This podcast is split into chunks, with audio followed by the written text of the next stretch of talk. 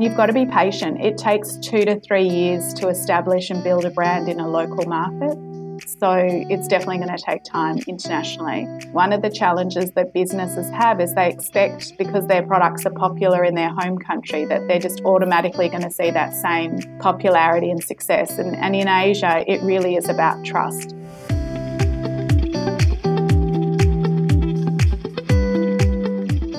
Hello, and welcome to Marketing to Mums, the podcast, the show which helps marketers, business leaders, and entrepreneurs sell more effectively to the world's most powerful consumer, mums.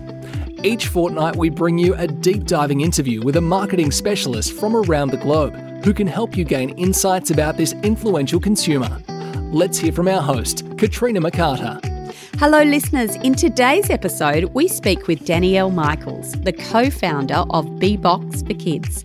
Danielle and her business partner Monique have enjoyed a very successful decade in business and have established a truly global business. Today, we explore finding brand growth in overseas markets, and Danielle shares her story about their path to international growth. Specifically, we focus on the Asian market. However, we also discuss the UK, Europe, and the US. Danielle shares many practical tips to ensure you can avoid potential issues when moving into international markets. I believe that overseas expansion can be a great way to accelerate growth in your business. So I hope you enjoy the next 30 minutes or so, developing deeper insights and considerations into selling your products globally.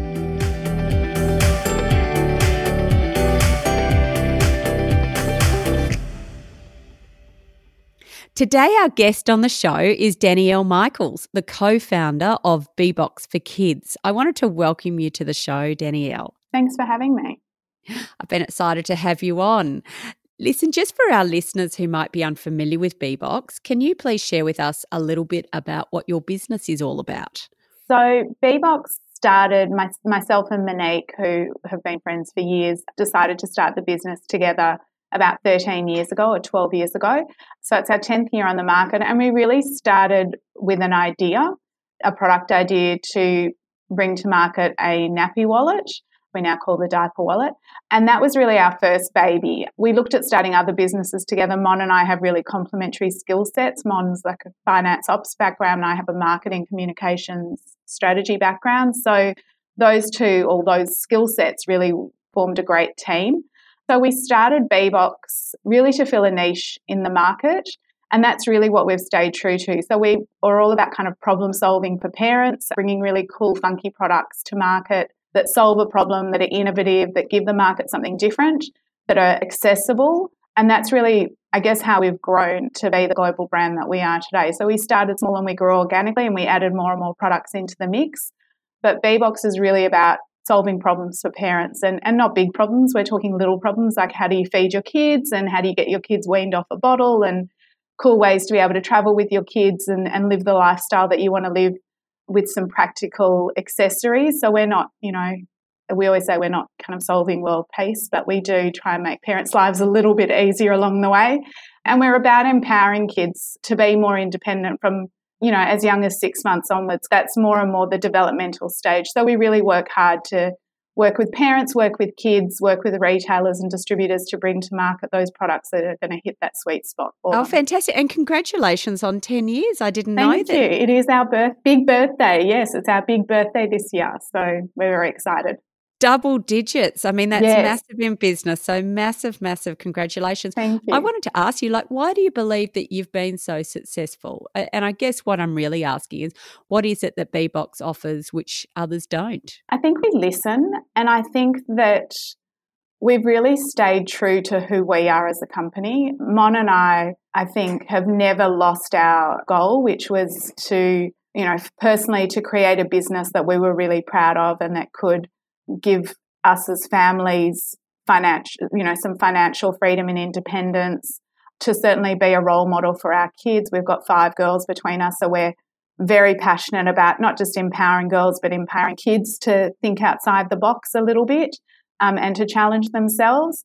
But I think as a business, we've as a you know we've really hit a sweet spot in the market, and we've really taken that B Bebox customer on a journey with us, and we have such a loyal fan base, which we are so appreciative of. And they've grown with us, and as they've had kids and more kids, and their friends have had kids, and their you know sisters and brothers have had kids, they kind of take their friends and family on that journey as well with us. And we've continued to grow. So we started off in that naught to kind of three year old market. And as our kids have grown, we've certainly extended that. And we now have products that cater up to kind of that ELC age group. And we've really just worked hard to continue to create innovative products. We spend a lot of money, time, thought power, creativity on, on coming up with really cool products that are, as I said, solving a, one of the little life's challenges for parents and we really involve them at every step. So we talk, you know, we do focus groups and we talk to mums who are our target audience and we listen to what their pain points are and and sometimes we do that with a product in front of us and get their feedback and sometimes it's a general conversation with them about you know what are the some some of the challenges that you have you know in feeding your kids or getting your kids to drink or when you're out and about, what are some of the annoying things that you have? And that for us sparks ideas for products. So we really listen and then we test all our products on kids. So we're quite happy to say all our products are tested on children.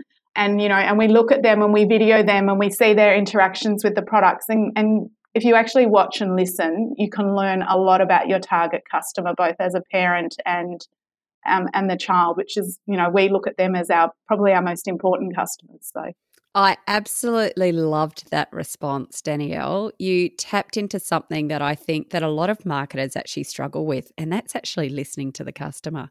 I don't think that brands are doing that enough. And what I love is how you're involving parents in your new product development. And I think that's what's really enabled you to be so innovative because when I think of BeBox, you're really synonymous with innovative products. And I don't think that that, Thank you. I guess, would have come out unless you're really tapped in and connected with your customer, which uh, which it certainly sounds like you've got the steps in place in your business to be able to do that. So congratulations. Thank you. I think when we started, we were our target customer. You know, we had really little kids. I had a six week old baby, I had a two year old.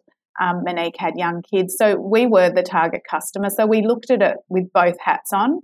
And as our kids have obviously grown, we've continued to still trying to tap into that same feedback, but of today's parents. And so, you know, lots of people in our office obviously have kids and their friends have kids, but we tap into daycare centers and and you're right, listening to your customer and listening to what the market tells you is so important because as a brand, I think it's quite arrogant to sit there and say, we know it all. Because if your customer's sitting there saying to you, I don't know, we don't like this color, or my child doesn't like to drink from this type of straw, or the handles my child can't hold properly. If you ignore that, then to me, that's at your own detriment because if they have an issue and you can solve their issue, they're yours for life.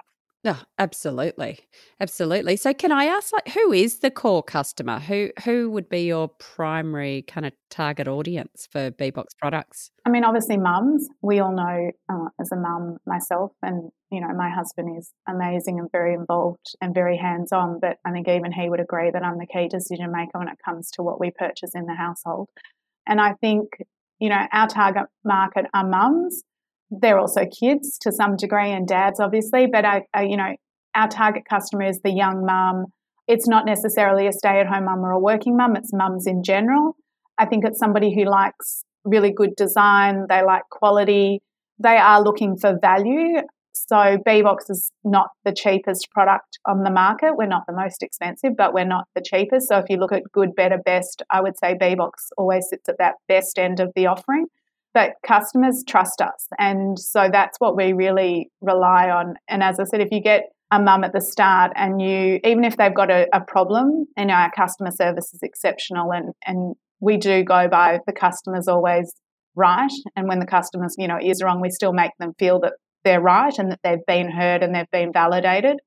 And so really knowing our target market, which are our mums that we're talking to, is vital on every level from product development through to store placement. Where does the mum want to go and shop? Where does the mum want to see our products? You know, where do they spend most of their time? It shapes everything that we do.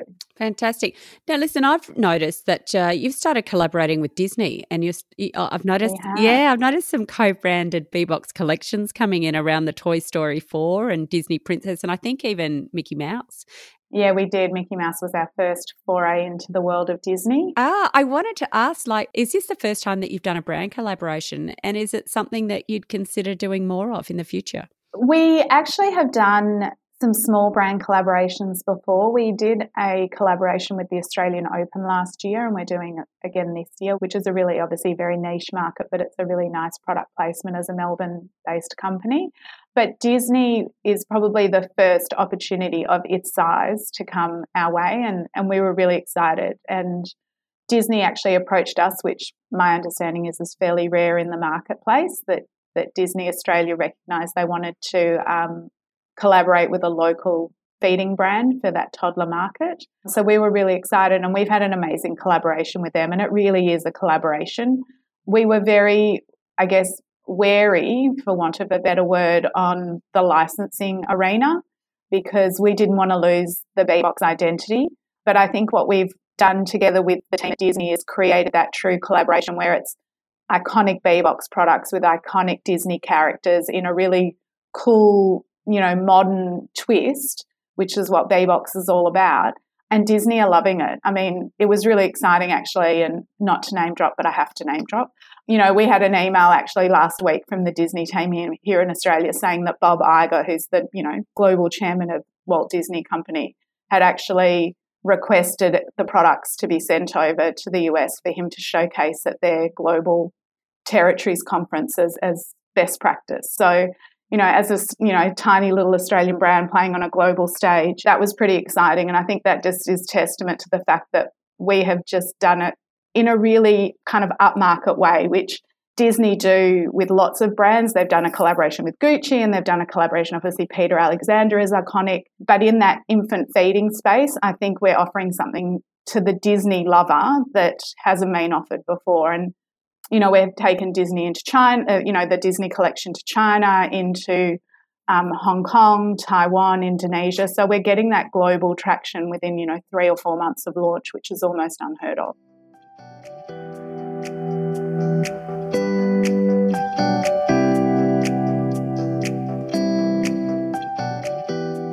Before we continue with the podcast episode, I want to tell you about our podcast sponsor, Cooperate. Cooperate is a powerful marketing technology platform that allows marketers to visualize your brand's customer journey, deliver great content at each stage of that journey, and see how it all performs, all managed from one centralized location. Cooperate has been built by marketers for marketers. I've actually had the opportunity to see the platform in action, and I genuinely think it's worth taking a look at if you're a marketer managing large brands which want to attract more mums. Now, let's head back to the podcast.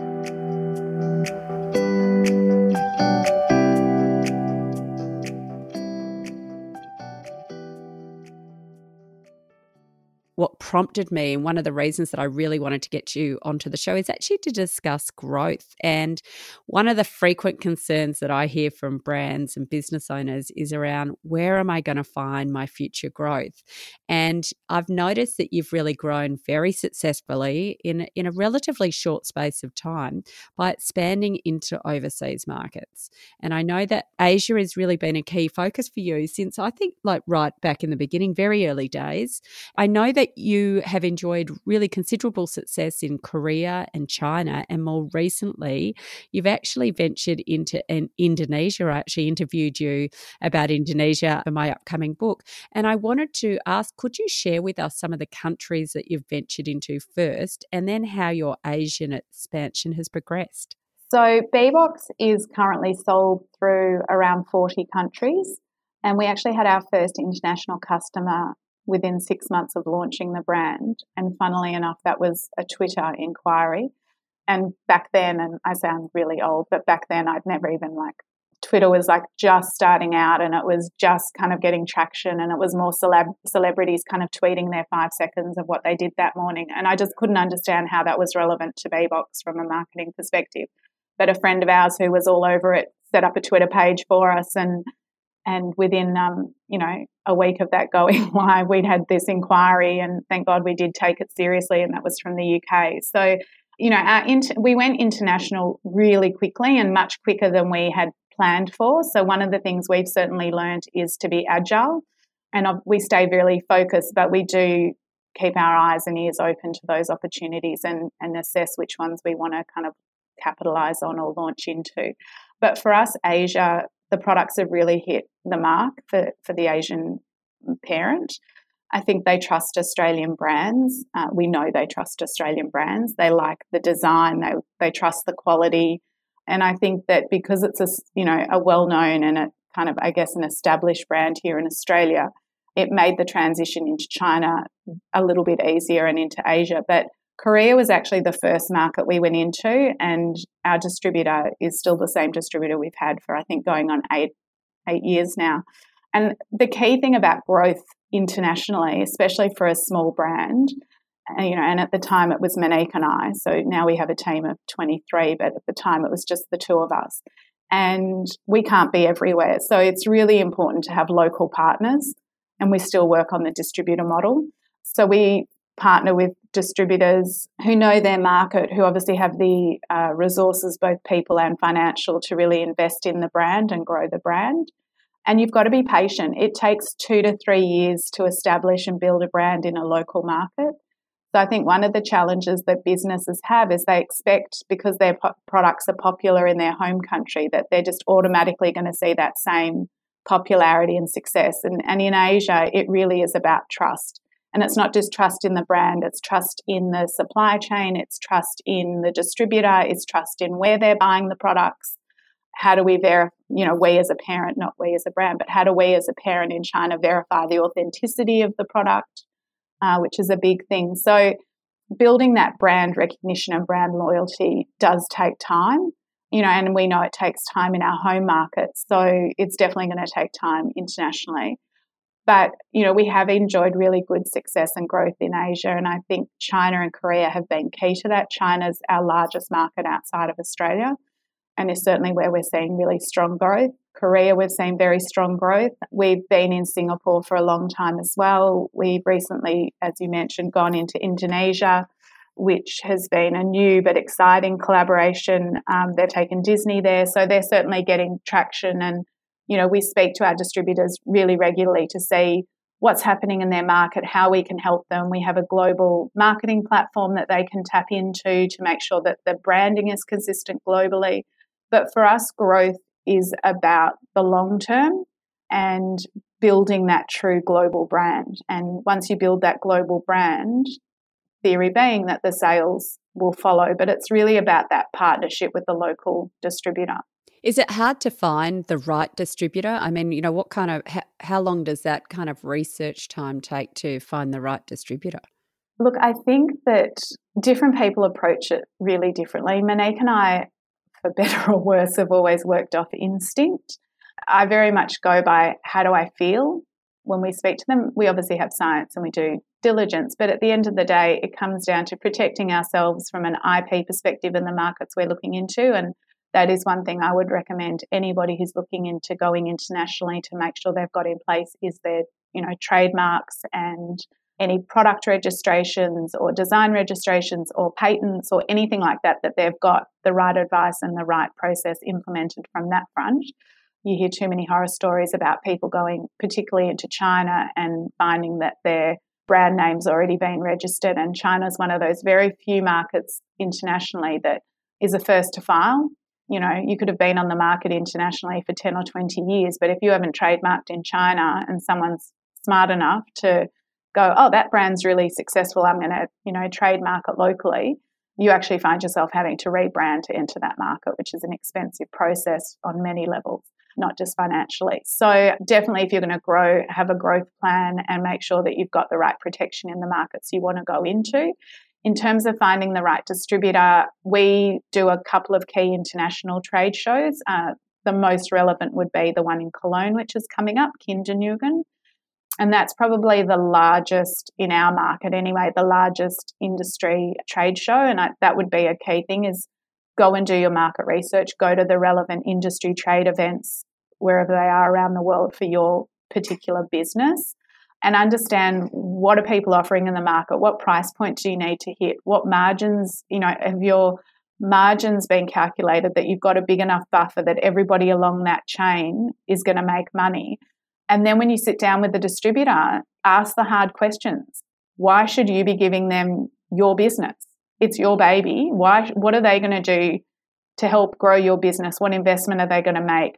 What other brands do they represent you know, is it a full time or part time enterprise for them?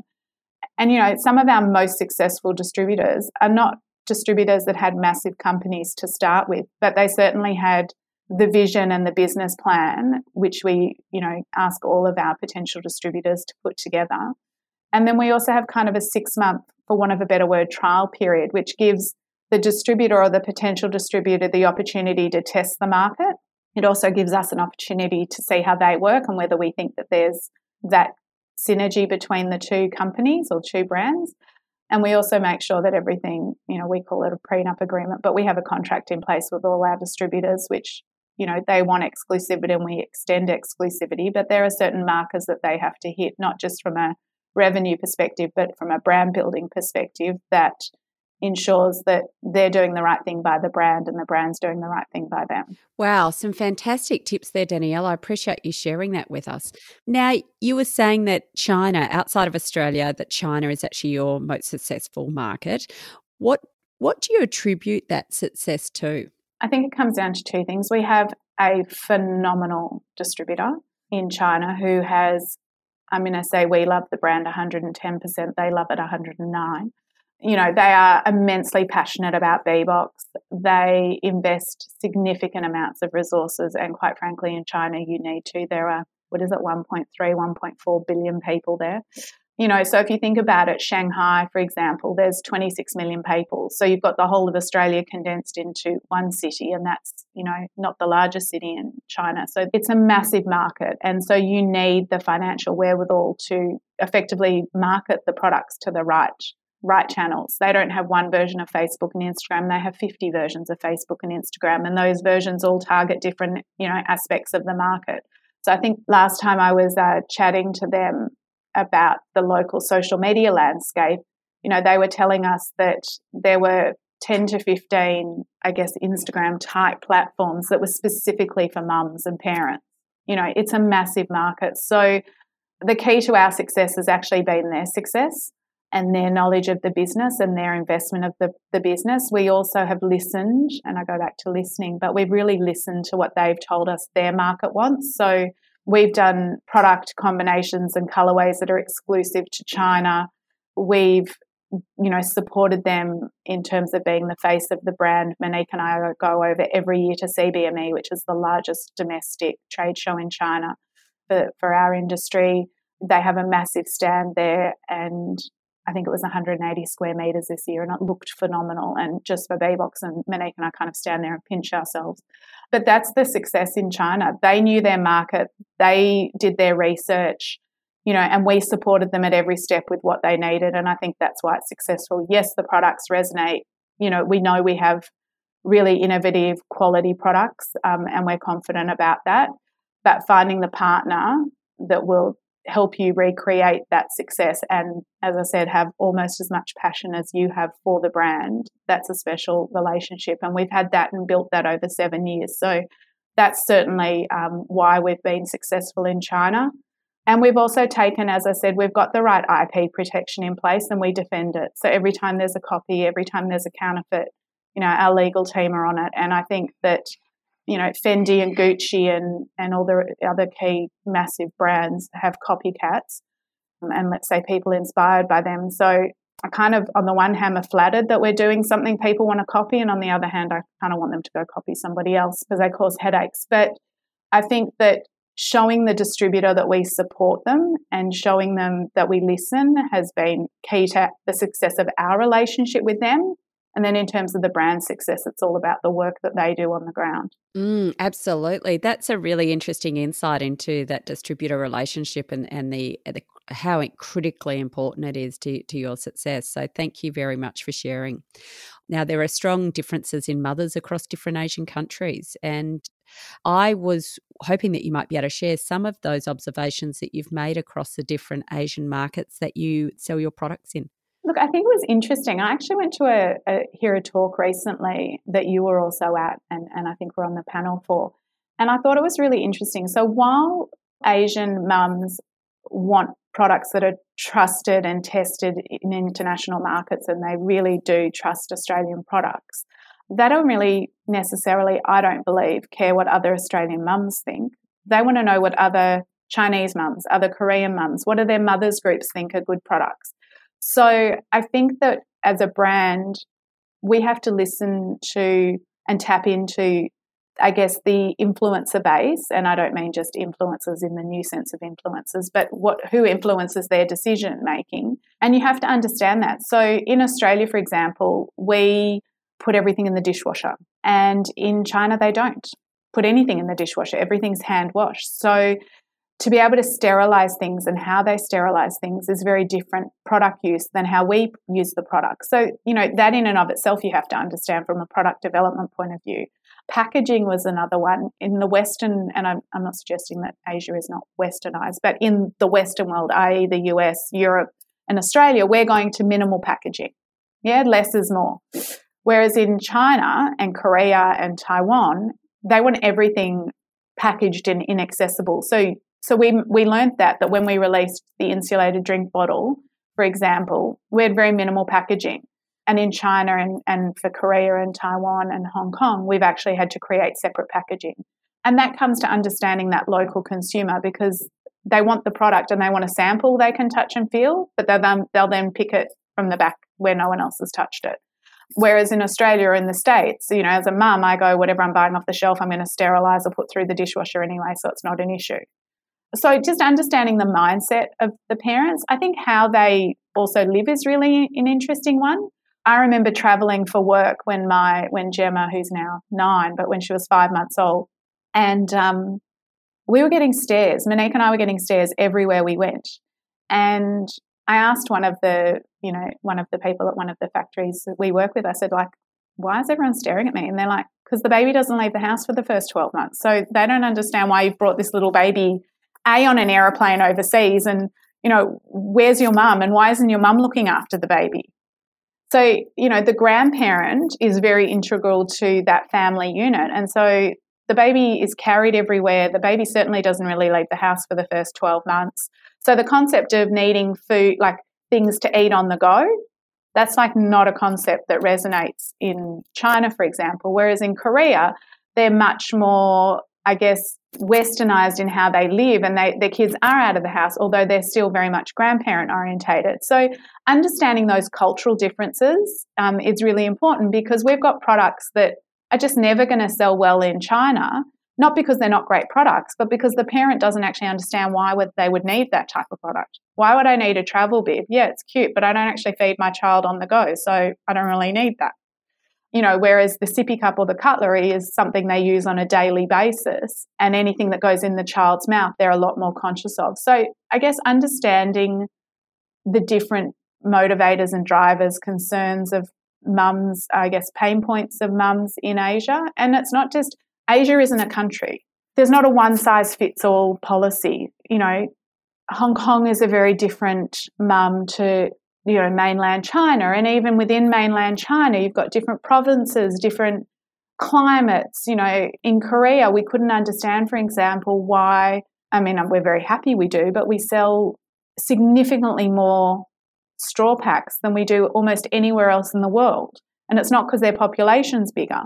So when we asked our distributor, like, what are you doing with all these straw packs? He said, in Korea, the mums change them every week or two they just buy new ones.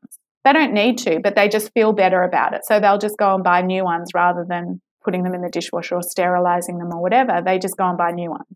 So it's a very consumable culture, whereas that's not the same way we approach retail here. We replace things when you when they wear out or when they need replacing or there's a reason. You don't just go, oh, it's been a week, I should go buy a new one. Well, I'm going to say most mums don't do that. So I think, yeah, I think you have to understand the different markets, um, which is where the local distributor comes in because, you know, we've just um, taken on a new distributor in Vietnam and we're working with somebody new in Japan now. And, you know, we're talking to someone in the Philippines and even just in discussions with the distributors and their insights into the local market. They're so diverse in what they need and what their drivers are, what their price sensitivity points are. You know, in Korea, and in China, it's like counterintuitive. If something costs more, then it must be better. Whereas, say in Indonesia, they want the international brand, but they want it at you know at a at a more competitive price point. And then again, it's understanding the market. So whereas in Australia, one of our biggest channels is pharmacy, in Korea, you actually are not permitted to sell anything in pharmacy other than pharmaceutical products. So when we said to him, Why aren't you tapping into the pharmacy segment? He thought we were insane. He was like, You can't sell these products in pharmacy. So we're like, But they're our biggest channel in Australia. It was understanding also the sales pipeline. Um, so it is really different. And I think that you have to trust the distributor that you've taken on board. And it has to be, as I said, that really sounds cliched, but it's really true that partnership with them and you have to trust that they know what they're doing. And that doesn't mean you just blindly take everything they say as gospel. We obviously challenge and we have those discussions and we don't always agree.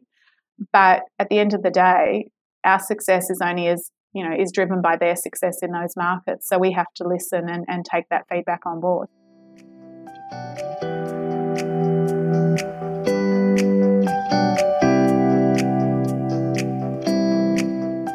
Your podcast host, Katrina McCarter, is about to launch her second book, and you can get it first.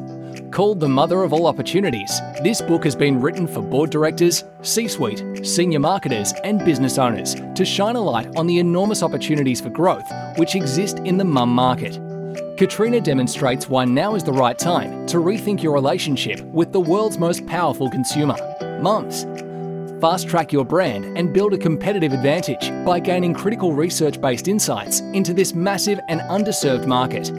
If you live in Australia, you can pre order your copy from www.marketingtomums.com.au forward slash book. All pre orders will be personally signed by Katrina and will be gift wrapped also, making them a perfect gift for your team or business colleague.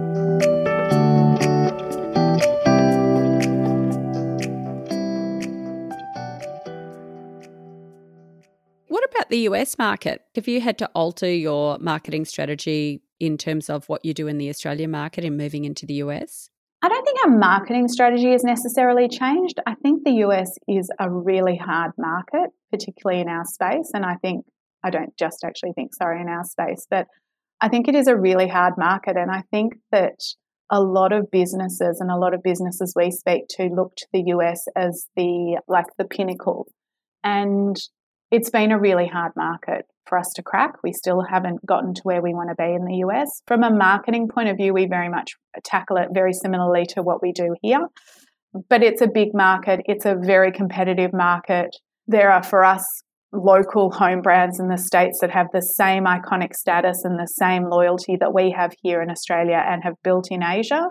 So that's probably the biggest challenge for us is getting that brand trust, brand recognition up Cost is also a big thing. They're very price driven. So that's that's a challenge as well. As I said, we do sit at that best end of good, better, best. And I think that it's, you know, you can do that when the market sees the brand at that level, but we're trying to tell the market we're at that level, but they haven't experienced us before. So it's that's the challenge in the US. But we certainly are still pursuing the US. We used to have a distributor there. Um, we've been doing our own distribution for the last couple of years. I guess for us, it's been a fairly passive approach to the US market in the last 18 to 24 months.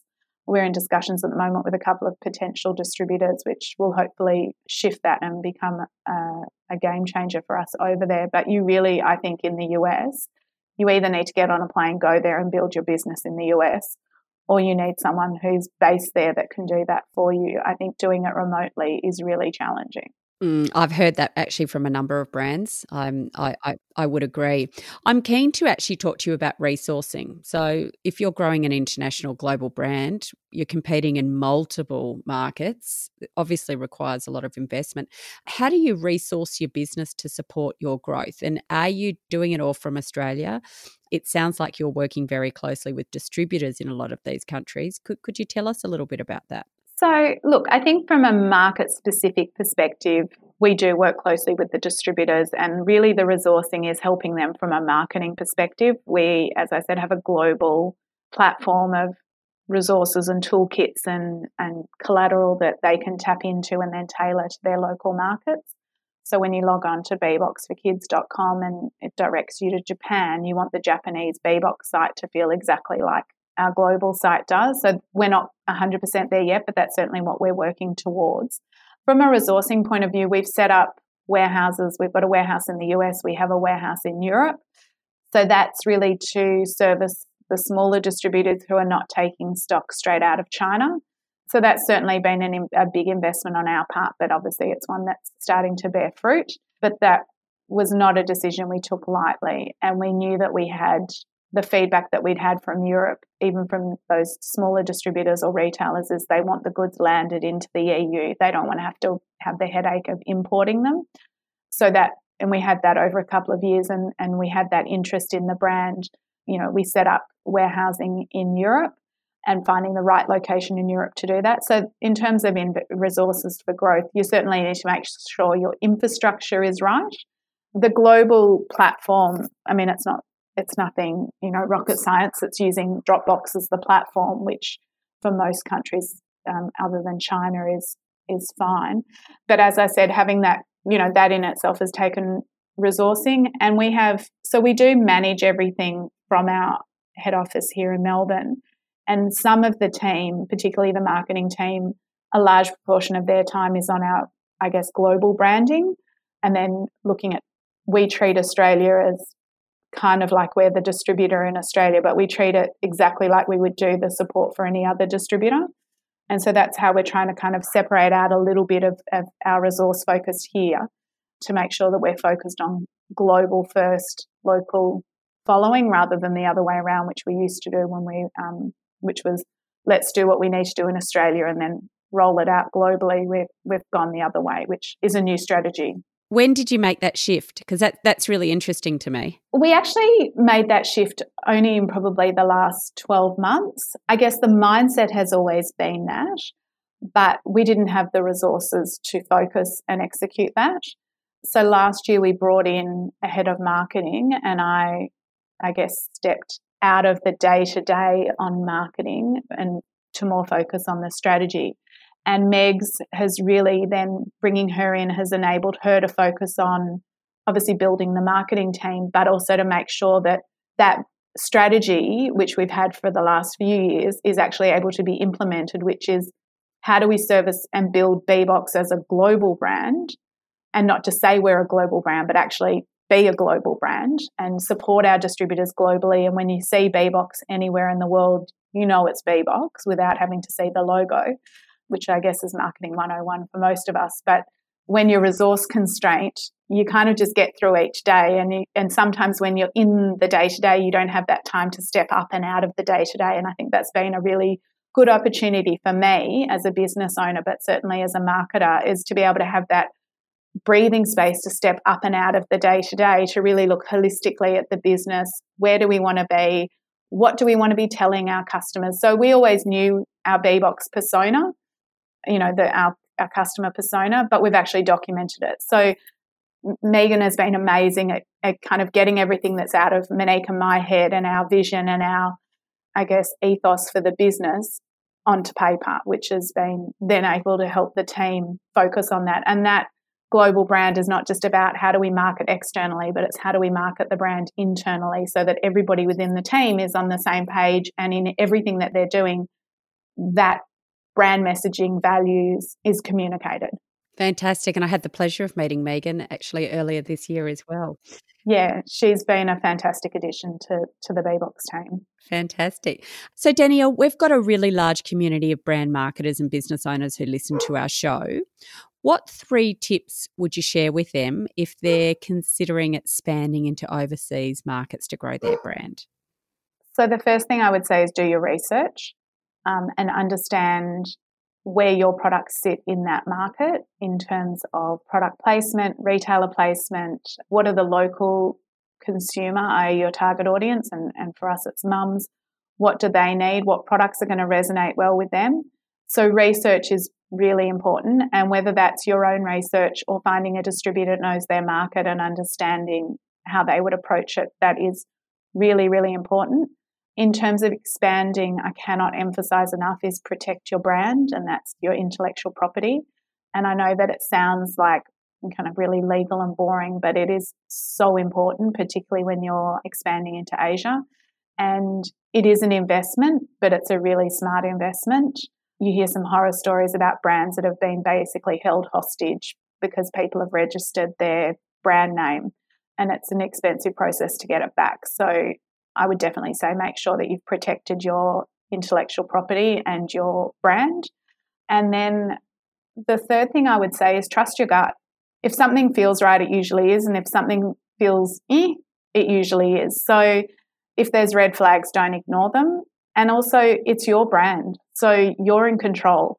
And one of the best pieces of advice we have ever received, and I live by every single day, is take risks, make sure they're informed risks. Every entrepreneur takes risks, and you will fail 100%. Every entrepreneur and every business makes decisions and, and mistakes that you go, oh, God, I can't believe I did that. But fail fast and fail forward would be our biggest advice because that's how you grow and that's how you learn. And I think we tell that to our kids all the time. You know, you make mistakes, but you have to learn from them. And I think as business owners and brand managers, that's a really key thing because if you're going to be innovative and you're going to, you know, for us, it's not cliche, but redefine the market, you have to take risks. And some of those risks will pay off and some won't. But it's learning from the ones that don't and, and also learning from the ones that do so you can replicate that success. But, you know, take those risks, make sure they're informed, and move forward and, and learn from those mistakes that you make.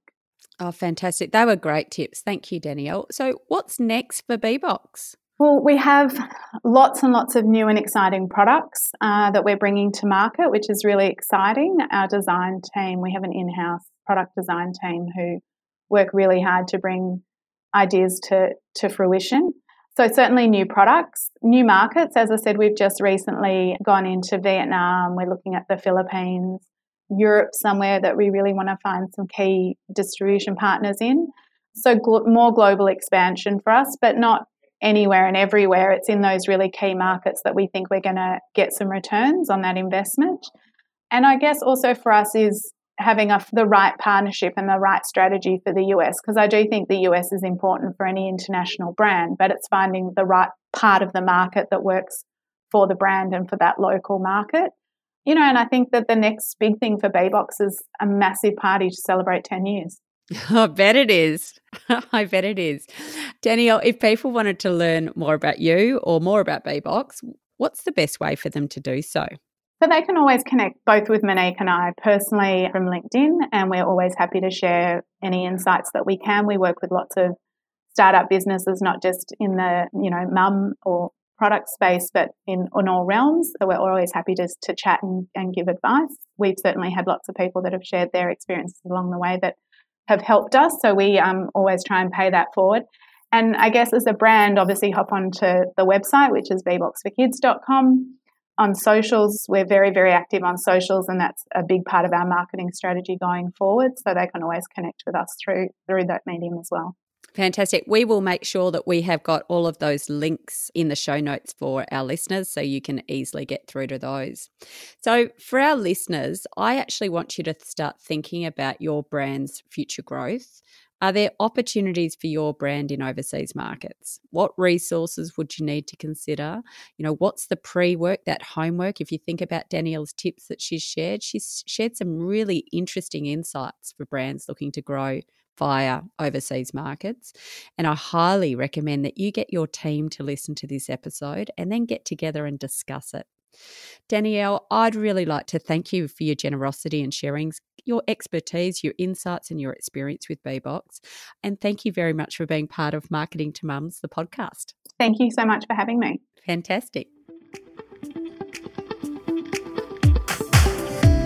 I loved that interview. Danielle was very generous in sharing some pretty strong recommendations for any brand considering exploring overseas markets. For those wanting to learn a little bit more about BBox for Kids and their expansion into the Indonesian market, I've actually featured them in my new book called The Mother of All Opportunities. Now, this is available right now for pre order for our Australian listeners over at www.marketingtomums.com.au forward slash book. And it isn't too far away for our international listeners. Now, as always, we've got the links to connect with our guest today, BBox for Kids, over on our website in the show notes. Thank you very much for listening to Marketing to Mums, the podcast.